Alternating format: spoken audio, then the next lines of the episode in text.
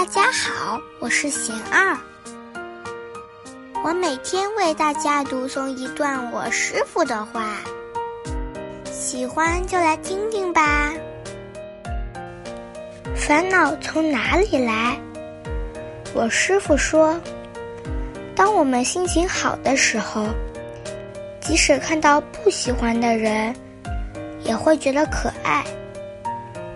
反之，当我们心情差的时候，平时喜欢的事物，见到也会增添烦恼。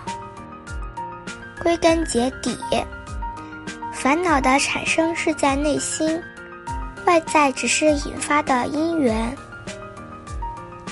减轻内心的嗔念，最佳的办法莫过于培养感恩心、慈悲心。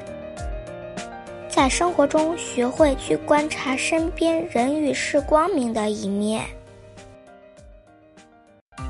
大家有什么问题想问我师傅的，请给贤二留言，贤二会挑选留言中的问题，代为向师傅请教，然后在今后的节目中回答哟。